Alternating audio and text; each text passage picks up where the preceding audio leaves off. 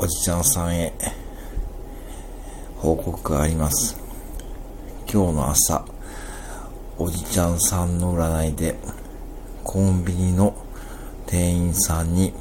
ハイタッチをするといいよという配信をされていたので、今日一日内心ドキドキしていましたが、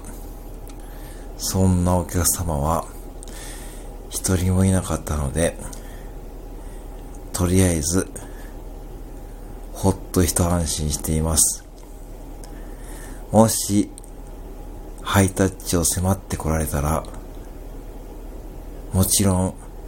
ハイタッチをしようと思ってるんですが、何分、防犯カメラが設置されているので、後で、オーナーとか店長に言い訳が聞きにくいので、そんな時は、どうもごまかそうか考えたんですが、とりあえず言い分として、お客様と